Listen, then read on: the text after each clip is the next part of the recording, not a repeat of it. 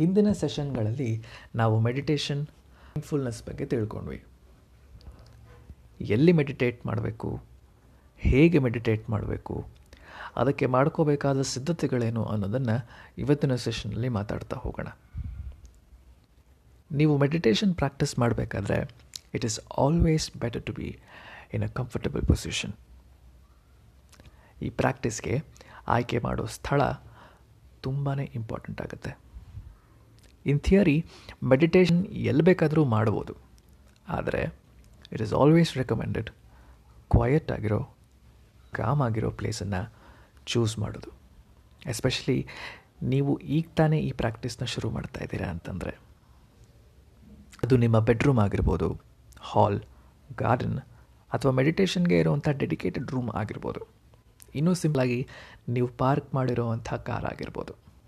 Universal rule ಏನಪ್ಪ ಅಂತಂದರೆ, ನೀವು ಪ್ರಾಕ್ಟೀಸ್ ಮಾಡುವಂತಹ ಸ್ಥಳ ಕ್ವಯಟ್ ಆ್ಯಂಡ್ ಕಾಮ್ ಆಗಿರಬೇಕು. ನಿಮ್ಮನ್ನು ಹೆಚ್ಚು ಡಿಸ್ಟರ್ಬೆನ್ಸ್ ಮಾಡಬಾರ್ದು.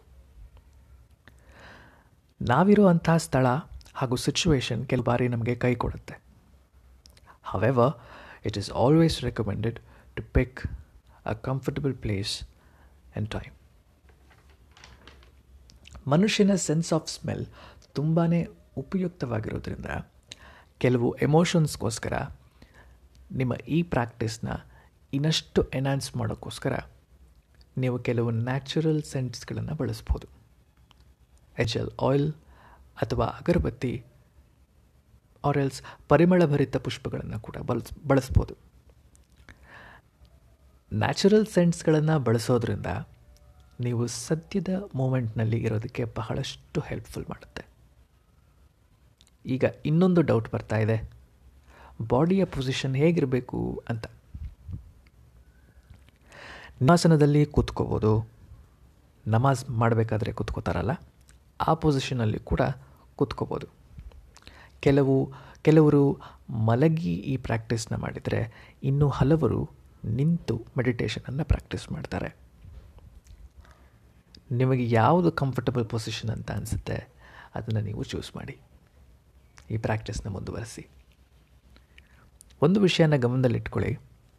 ನೀವು ಯಾವ ಪೊಸಿಷನಲ್ಲಿ ಯಾವ ಸಮಯದಲ್ಲಿ ಈ ಪ್ರಾಕ್ಟೀಸ್ನ ಮಾಡಬೇಕಾದರೂ ಇಂಟೆನ್ಷನ್ನ ಸೆಟ್ ಮಾಡೋದು ತುಂಬಾ ಇಂಪಾರ್ಟೆಂಟ್ ನೀವು ಯಾಕೆ ಈ ಪ್ರಾಕ್ಟೀಸ್ನ ಮಾಡ್ತಾ ಇದ್ದೀರಾ?